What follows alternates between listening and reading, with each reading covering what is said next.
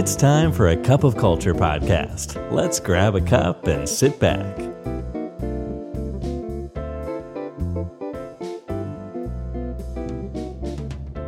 สวัสดีครับ ได้เวลาจิบกาแฟคุยกันเรื่องวัฒนธรรมองค์กรกับ A Cup of Culture อีกแล้วนะครับ วันนี้แก้วที่ 509 ครับ อยู่กับผมทอมนัทวุฒิหาสวัสดิ์นะครับ สวัสดีคุณผู้ฟังทุกท่านนะครับพอพูดถึงการประชุมนะครับ ทุกคนทราบกันดีครับว่ามันเป็นเรื่องที่หลีกเลี่ยงไม่ได้ แล้วก็เป็นเรื่องที่สำคัญมากๆ แต่แน่นอนว่ามันก็เป็นสิ่งหนึ่งที่หลายคนขยาดครับ การประชุมที่มันไม่ได้เรื่องเนี่ยมักจะส่งผลเสียกับการทำงาน แล้วก็ความเป็นทีมทั้งระบบเลย แต่การประชุมก็แน่นอนครับว่าเป็นเรื่องที่ยังไงก็เป็นเรื่องสำคัญดังนั้นวันนี้เรามาลองดูกันครับว่าอะไรคือสิ่งที่ทำให้การประชุมเนี่ยมันถึงเป็นเรื่องน่าขยาดสำหรับหลายๆคนนัก แล้วการเป็นทีมเนี่ยครับตัวทีมเราสามารถรับมือกับการประชุมในรูปแบบที่ไม่มีประสิทธิภาพยังไงได้บ้าง วันนี้มาดูกันครับ รายงานของ Harvard Business Review นะครับเขาพบว่า 71%ของผู้จัดการระดับอาวุโสเนี่ยรายงานว่าการประชุมที่เขาเจอในแต่ละวันเนี่ยส่วนใหญ่ไม่มีประสิทธิภาพ แล้วก็ไม่เป็นประโยชน์ครับ แล้วในระหว่างการประชุมนะครับเขาก็พบว่ามันมีหลาย ๆ พฤติกรรมที่ส่งผลเสียต่อทั้งองค์กรโดยรวมเลยก็ว่าได้ครับ ซึ่งหลัก ๆ ก็จะมี 4 พฤติกรรมดังนี้ครับ อย่างแรกเลยเราเรียกว่า gravity problem ครับ ถ้าแปลเป็นไทยมันก็คือการที่เราโฟกัสกับปัญหาที่มันแก้ไม่ได้ครับ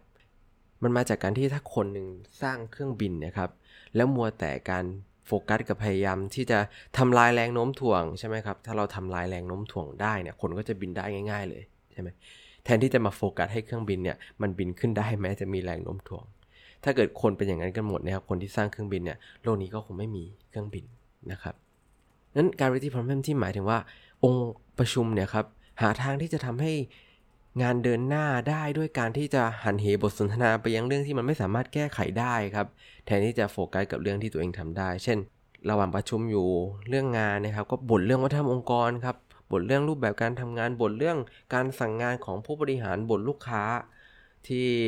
บีบมาไม่ชัดหรือบ่นเวลาที่มันไม่เพียงพอต่อการทำงาน ต่อมาก็คือการคิดแทนกันจนเกินไปครับ เวลาที่คิดแทนกันไม่มากนะครับ หรือคิดไปเองบางเรื่องก็เป็นสิ่งที่ทำให้ประชุมไม่เดินหน้าครับ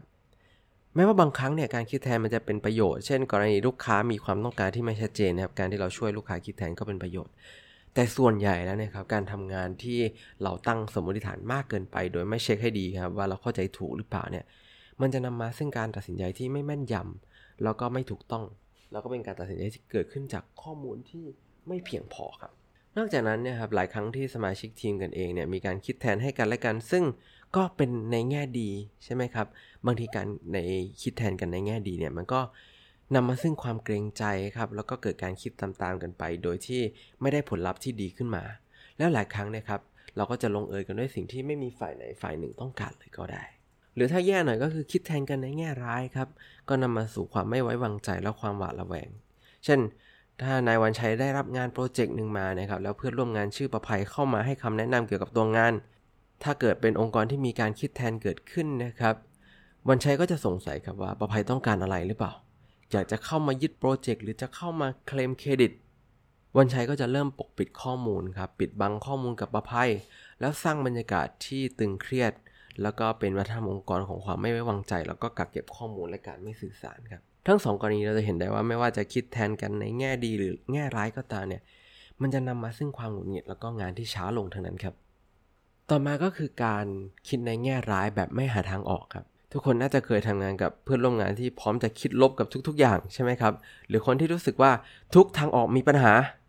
การคิดแบบนี้โดยเฉพาะในที่ประชุมเนี่ยเป็นหนึ่งในสาเหตุสำคัญครับที่ทำให้การประชุมเนี่ยไม่เดินหน้า ตัวอย่างเช่นการคิดแบบ all or nothing นะครับคือคิดแบบขาวกับดำเช่น มี graphic designer ให้ความเห็นว่าสินค้าเนี่ยยังไงก็ล้มเหลวครับ ถ้า packaging เนี่ยมันไม่ดีพอ เวลาที่ออกความเห็นในรูปแบบนี้เนี่ยห้องประชุมก็จะหาทางออกกันยากครับ แล้วก็ทำให้บรรยากาศการประชุมมันหดหู่โดยไม่จำเป็น ต่อมาก็คือเรื่องของ over generalization หรือการเหมารวมมากเกินไป เช่นการที่มีสมาชิกทีมครับไปเห็นรีวิวแย่ๆหนึ่งอันของ product เราแล้วมาสรุปว่าใครๆก็ไม่ชอบสินค้านี้ครับ การเหมารวมแบบด่วนสรุปแบบนี้เนี่ยทำให้บทสนทนาของการประชุมเนี่ยมันออกนอกลู่นอกทางได้ง่ายๆครับกรณีแบบนี้เนี่ยเวลาเกิดขึ้นทีมก็ต้องย้อนกลับมาเช็คตัวสินค้าครับพิจารณาข้อมูล กว่าที่ทีมจะเริ่มรู้ตัวกันว่ามันแค่รีวิวเดียวเนี่ยก็หมดเวลาประชุมแล้วครับยังไม่ทันเข้าเรื่องเลย ต่อมาก็คือการทำให้ทุกอย่างเป็นเรื่องใหญ่ครับเช่นการที่มีสมาชิกไปทราบข่าวเรื่องการตัดงบมาครับแล้วเขาก็สรุปว่ามันจะนำมาซึ่งการเลิกออฟแล้วก็มีโปรเจกต์จะโดนดองนะครับ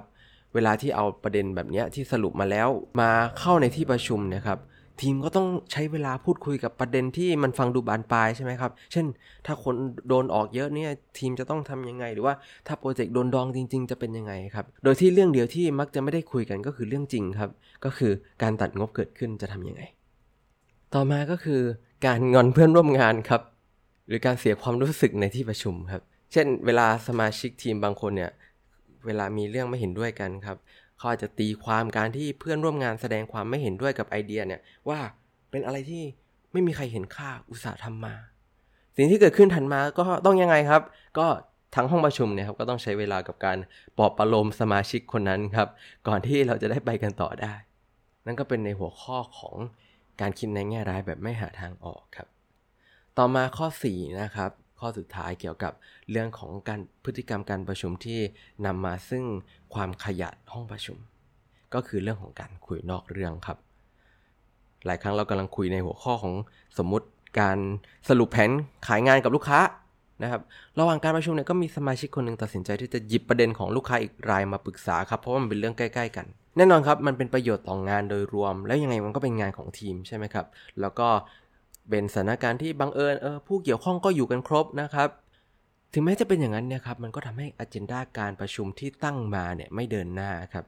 แล้วก็ทำให้ความสนใจของทีมเนี่ยถูกหักเหไปจากประเด็นหลัก มันทำให้การประชุมสรุปแผนการขายที่เป็นจุดประสงค์แรกนะครับ เกิดขึ้นอย่างไม่มีประสิทธิภาพครับแล้วก็สร้างความหงุดหงิดให้กับทั้งองค์ประชุม ทั้งหมดก็คือ 4 ปัจจัยหลักๆครับของการที่ทำให้ที่ประชุมเนี่ยกลายเป็นเรื่องน่าหงุนหงิดของใครหลาย ๆ คน ไม่ว่าจะเป็นการพูดคุยถึงปัญหาที่แก้ไม่ได้ คิดแทนกันไป คิดแทนกันมา คิดในแง่ร้ายแล้วไม่หาทางออก หรือการคุยกันนอกเรื่อง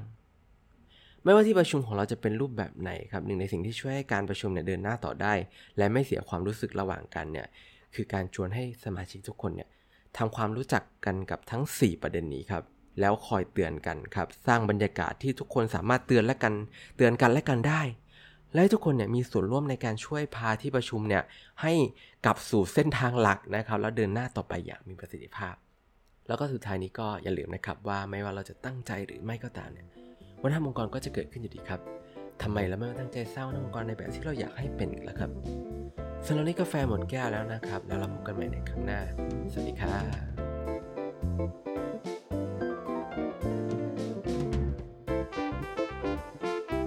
And that's today's Cup of Culture. See you again next time.